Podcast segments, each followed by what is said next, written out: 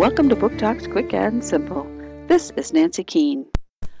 Cinder is a gifted mechanic.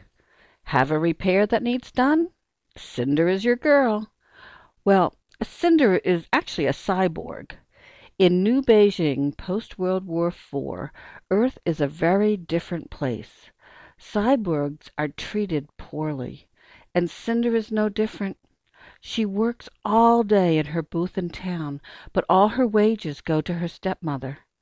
No one else in the family works, but they sure know how to spend her money. Her stepmother has no use for Cinder other than her pay check. One of her stepsisters is good to her, and that makes it tolerable. When Cinder is not allowed to go to the prince's ball until her chores are finished, she dreams of the handsome prince.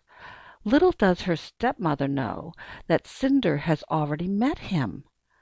But when the plague strikes Cinder's stepsister, she is sold to the doctor who is researching a vaccine.